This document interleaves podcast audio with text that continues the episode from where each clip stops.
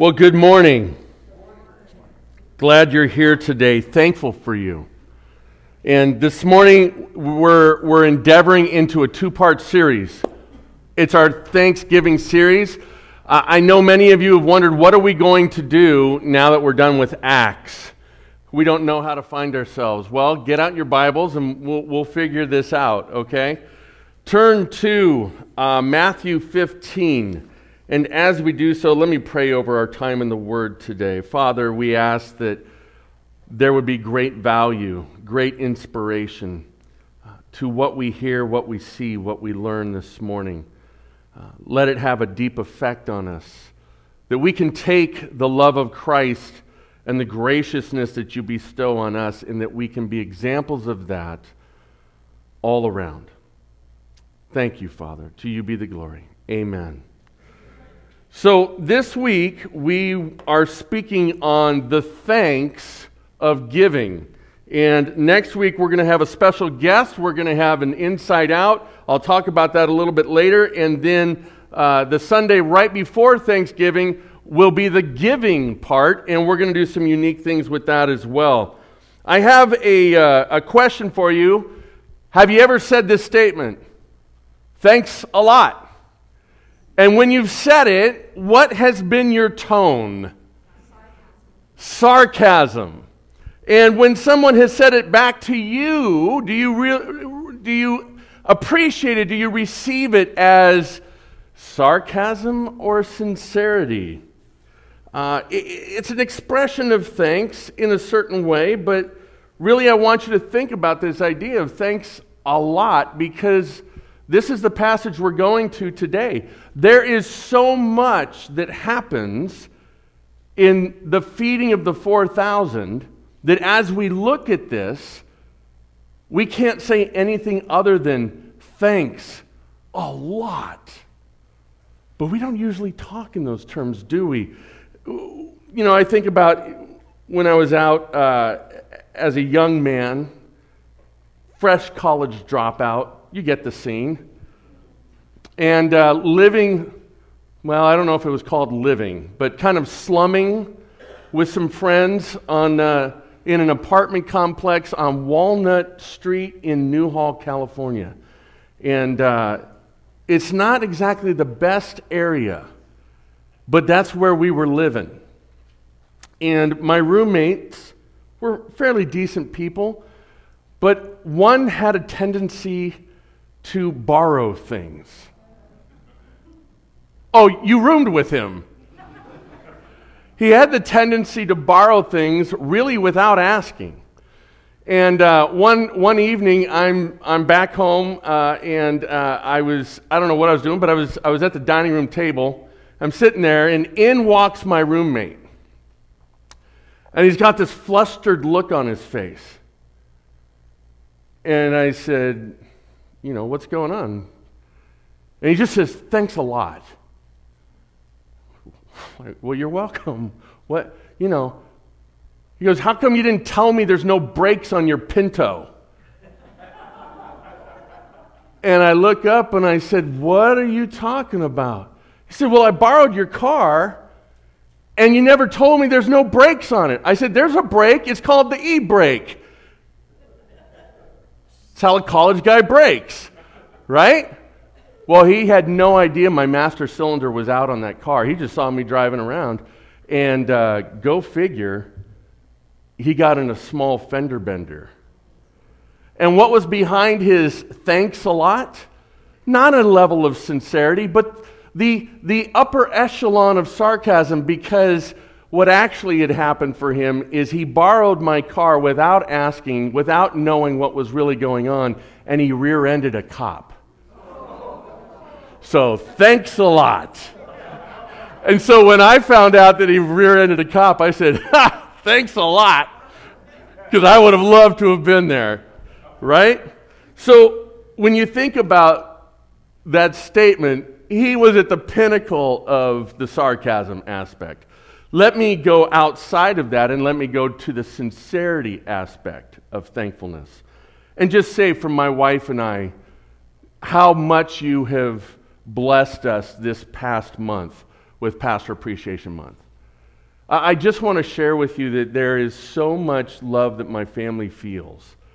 Uh, whether or not we received anything, we feel love here. I mean, don't take what I just said as not to do those things next year. Um, though we really appreciate those things too. Uh, but in all honesty, and, and by, if you're new here, that was sarcasm, okay? In all honesty, from my family, we say thanks a lot with all sincerity. You really, truly made us feel loved, and you always make us feel loved. And that's why it's such a privilege to serve you. So, as we get into this morning, we've got to look at this idea of what happened here on this hillside where Christ had been preaching for three days. The crowds had been following him, huge crowds. And let's pick it up, shall we? Now, you see an interesting response by the disciples. You always see an interesting response by the disciples, don't you?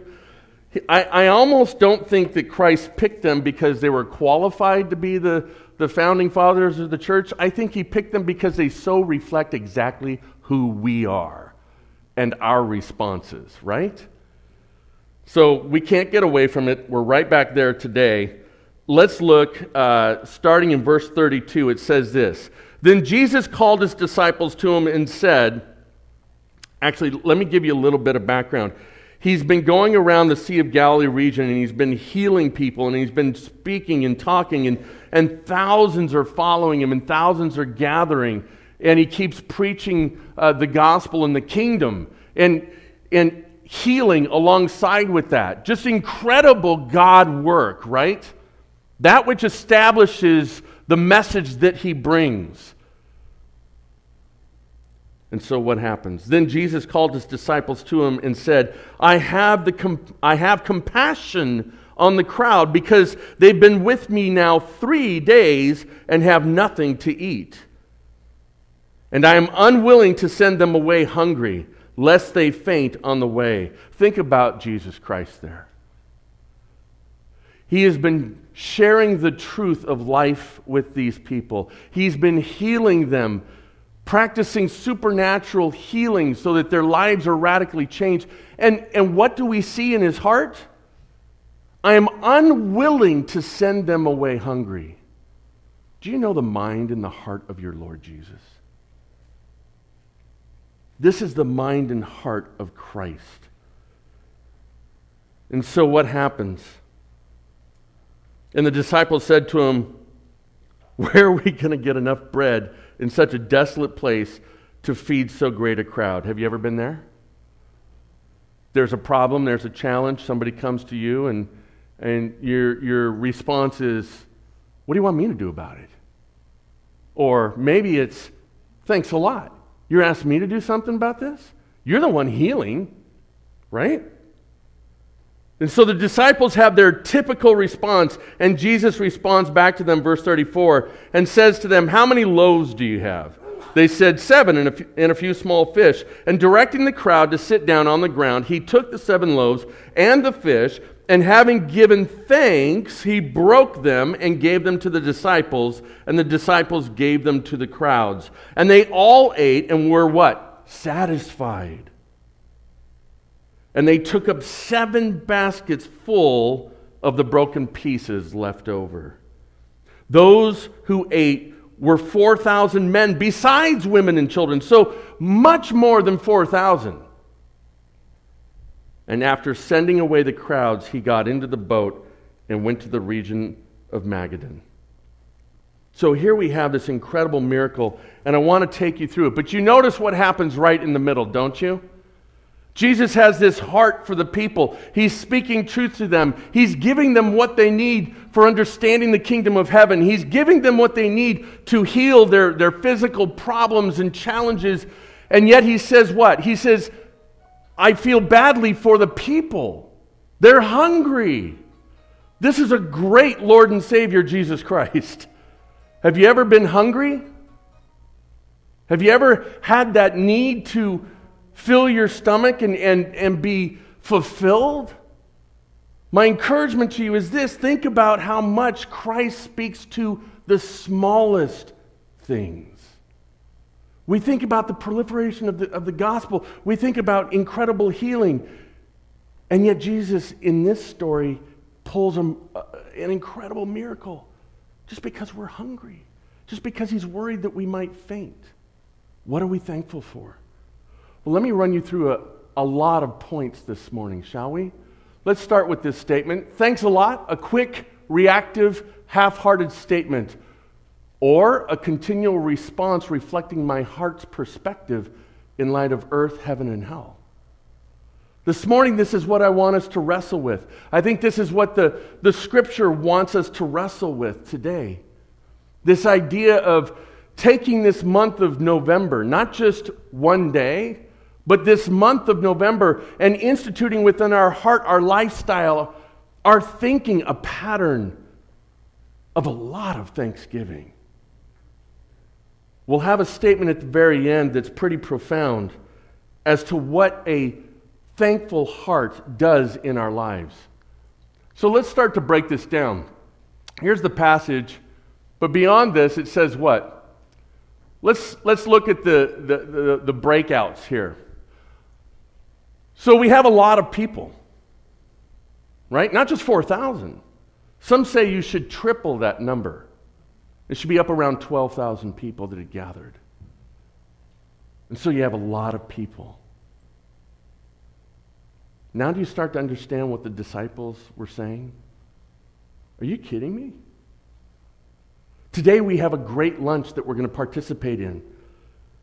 Can you imagine if we had come to one individual, one individual, and said, You're responsible to feed all these people today?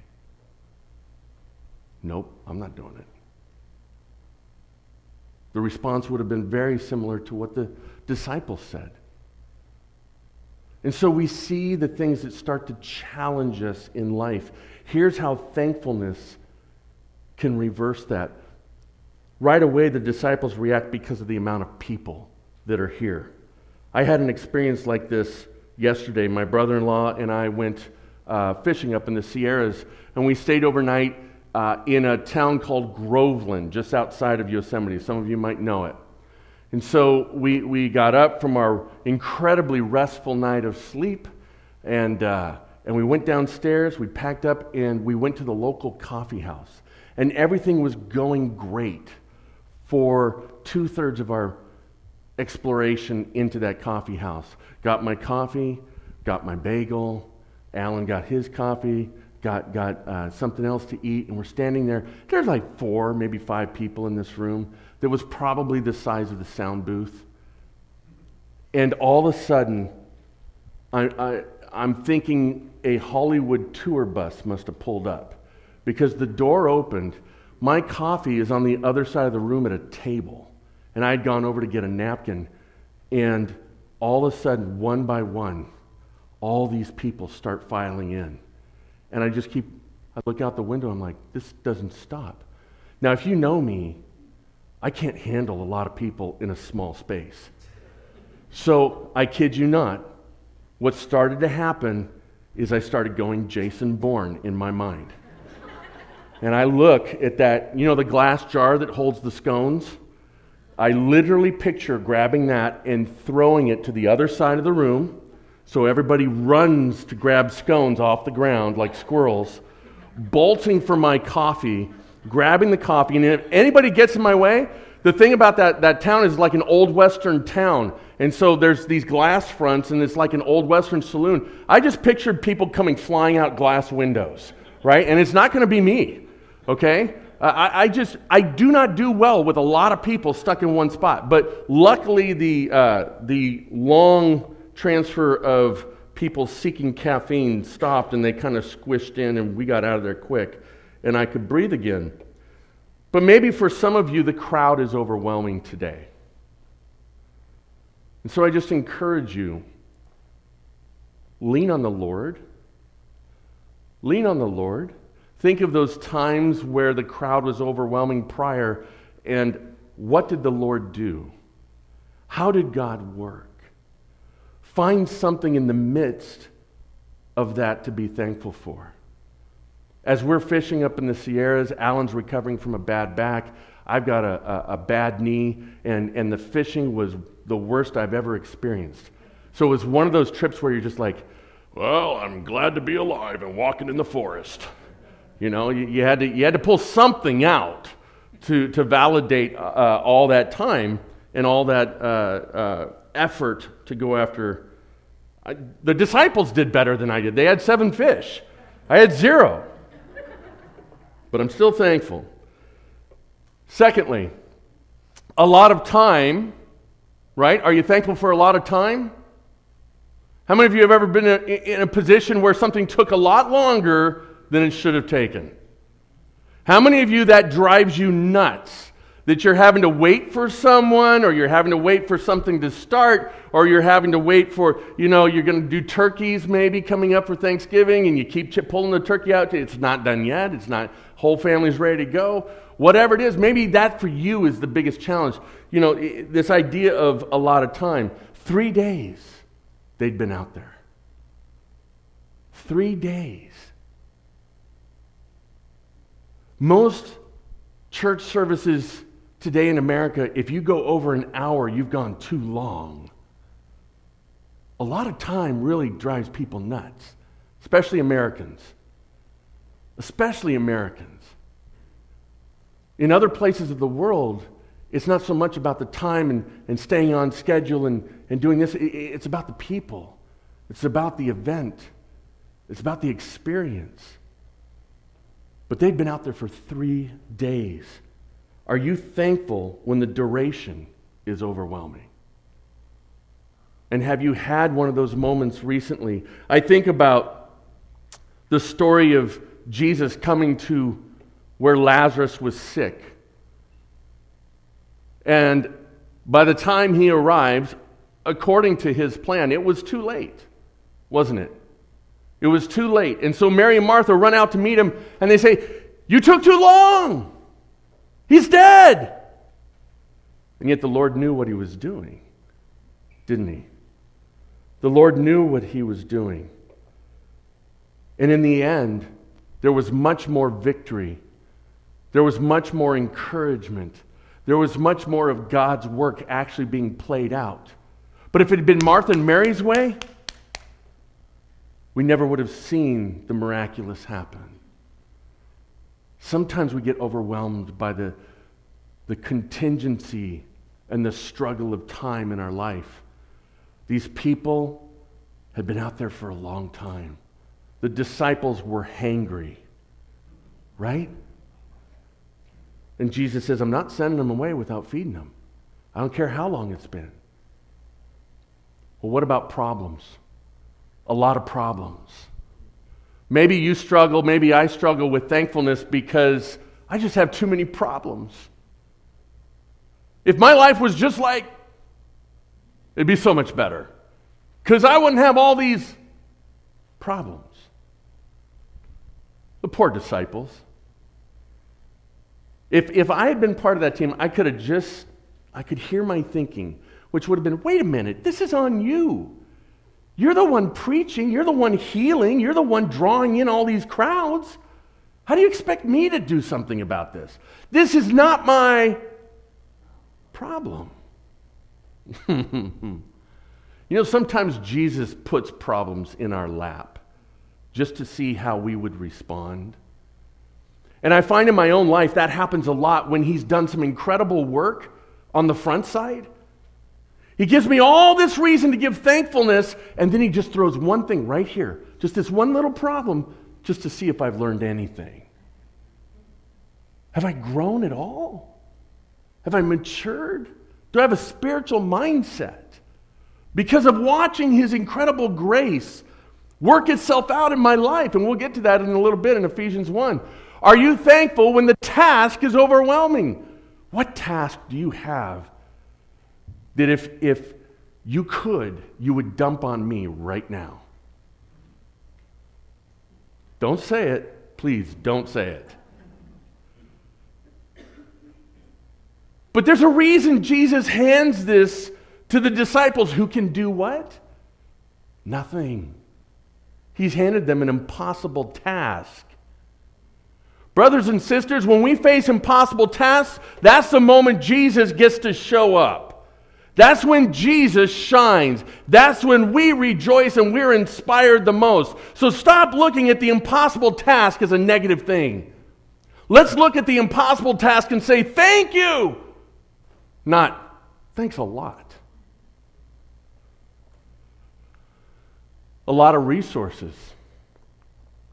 A lot of resources. Well, you may think that the disciples thought, well, we don't have a lot of resources. Jesus says, What do you got? And they say, Well, we got a few loaves of bread and a few small fish. You know, that ain't going to work. Maybe you and I are in that position right now where our problems or our tasks, it's really hard to be thankful in the midst of facing those things because we look at our resources and we say, we don't have enough in order to solve these tasks, in order to solve these problems. It's amazing how the enemy gets us so twisted that we lose sight of who's standing with us. Just like the disciples. The disciples have seen Jesus do the miraculous already. But I think there's a, a, great learning curve here. I'm not sure that Jesus expected anything different from them. But where does he start? He starts with their resources. There's a great message here, brothers and sisters. We may be overwhelmed by the crowds. We may be overwhelmed by the, the amount of time something's taken. We may be overwhelmed by uh, the people, the problems, the tasks. And Jesus may come to you and say, You need me to respond? Okay, what do you got? What do you got?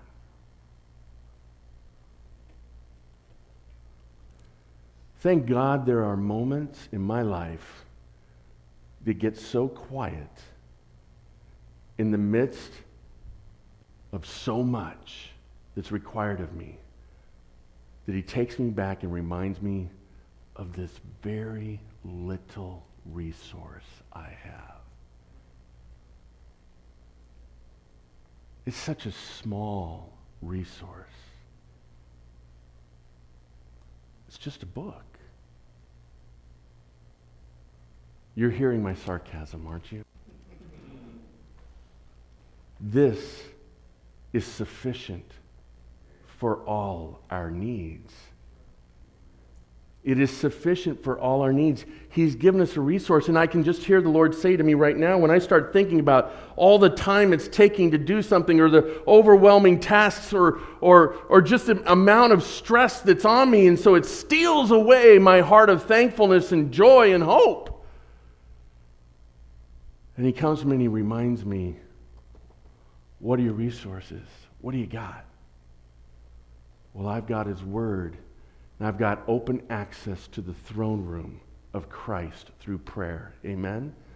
And even more so, I have the Holy Spirit here to remind me over and over and over of the resources, the blessings, the promises that God has given to me. There will be more than sufficient for all those things seeking to overwhelm me. What do you have? He provides a lot of order. How? Well, let's, let's look at it real quickly. He asked them, you know, how many loaves do you have? They said seven and a few small fish. And directing the crowd to sit down on the ground, he took the seven loaves and fish. You know, the leadership part here, and, and the, the, the line here is, Are you thankful for leadership? The leadership didn't start when he directed everybody to sit down. That's the obvious point. The leadership started when he started to fulfill his ministry, when he worked out in obedience, going to the crowds and, and preaching the kingdom and, and healing and doing the miraculous in his father's name, obeying the father in this ministry. And so there was provided inspirational results and overwhelming crowds and overwhelming tasks. And when you get into those overwhelming tasks and overwhelming crowds and overwhelming times, it requires what? Order. Somebody's got to lead. And Jesus led. We have a culture and a society that constantly questions leadership. We're heading into that week, aren't we? And you will hear on Wednesday morning,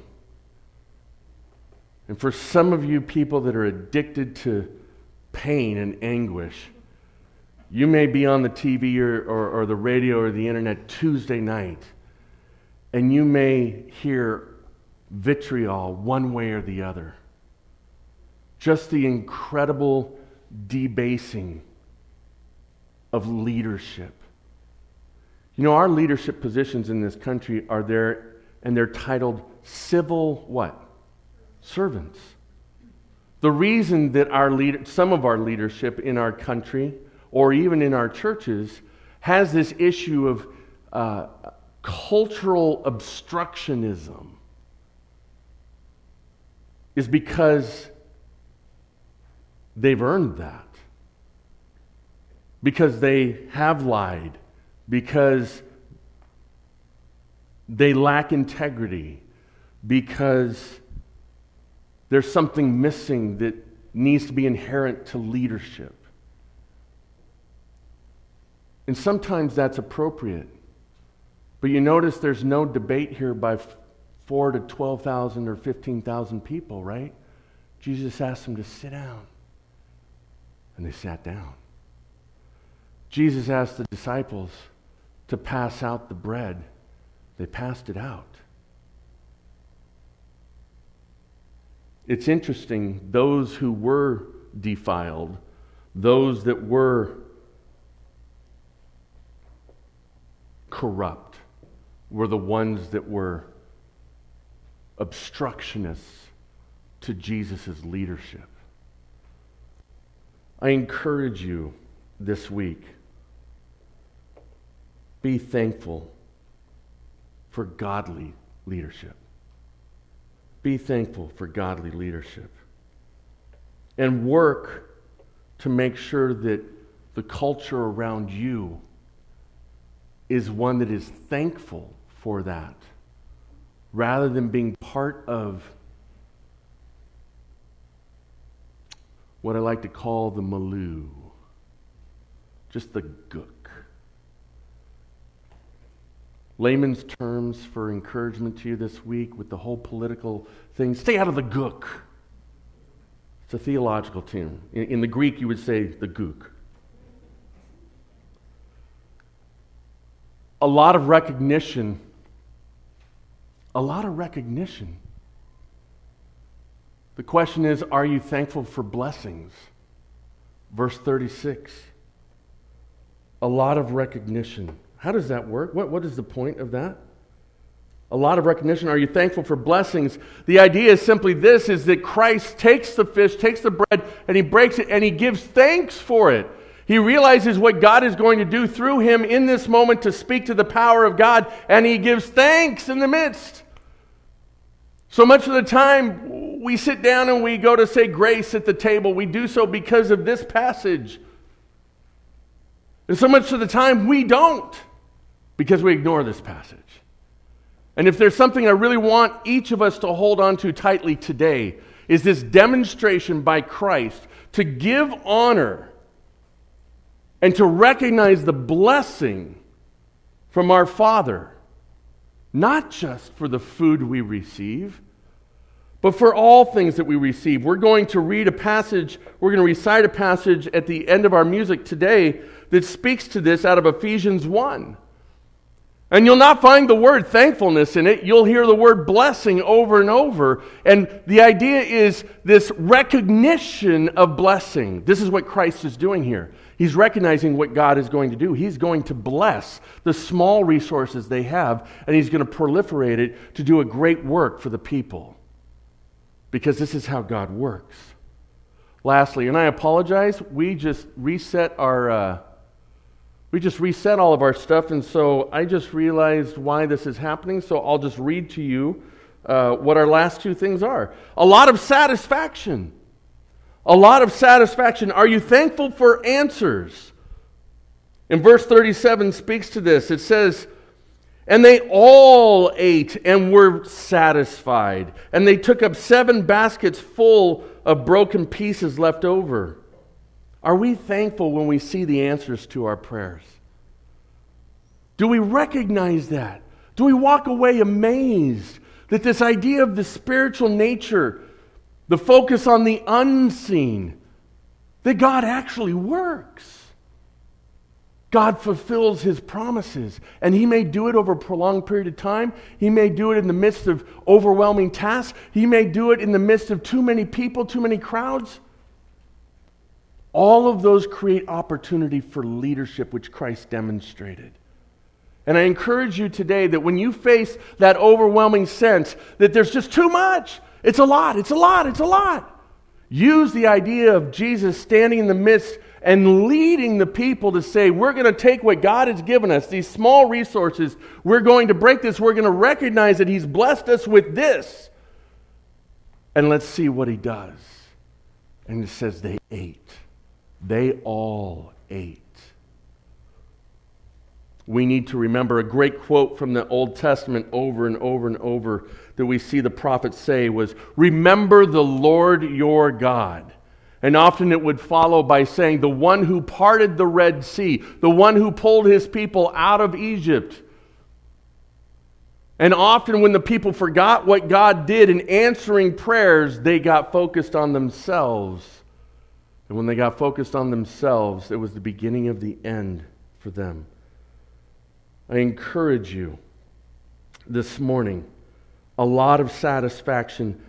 Be thankful for the answers that God gives you. And lastly, a lot of abundance.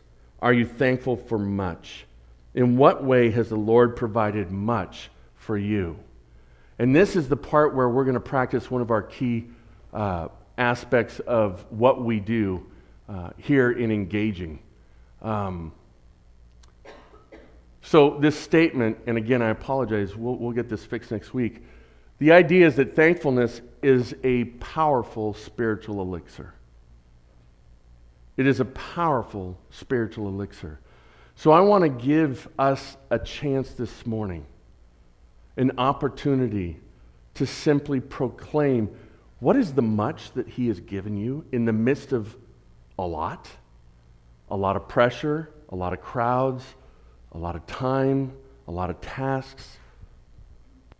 What is it that you can see those answers? You can see how we ate that you would be thankful for. In just a moment, I'm going to call up David to share a great testimony to speak to this, but I'm compelled to have us speak to this even right now because I know many of us in this room have so much to share on this level of thankfulness that we need to proclaim it. What is it? What is it that, that God has given you that you are thankful for? For the last several weeks, Nancy Tryon was not able to drive, Dr. George. Yesterday, she got permission to drive, and she's here this morning. Very good. Very good. And I'm thankful because Roger and Linda stepped in the gap and brought Nancy here when she couldn't drive. Others. What are you thankful for? Women's Bible study. Women's Bible study. What are you guys looking at? What are you guys studying, Trey? Sermon on the Mount. Sermon on the Mount. Another place where Jesus is amongst the crowds and he's giving great, great wisdom. Gary? Uh, I just uh, started a new job about two weeks ago in the same field. Uh, with 180 degree change in atmosphere Amen. And was it something you were praying for? constantly. Yeah. Yeah. Yeah. Amen. By the way, did that happen on the first prayer? No, No. took several, several, And yet the Lord has answered. absolutely. Amen. What else? Blessings of grandchildren. Blessings of grandchildren. I can't speak to that yet. But I'll take that as a prophetic word, brother. Thank you, Ron. This side of the room's doing great. You guys need to find some. Oh, Cindy, yes. Thankful that my church family has come alongside my best friend, pray for her son, and that the doctors have no explanation for Hmm. his healing and his progress. Amen. Hallelujah. Amen.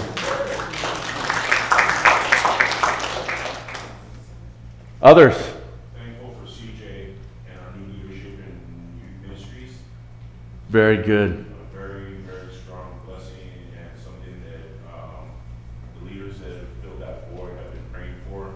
And we're thankful that God has answered it with a perfect person. Amen.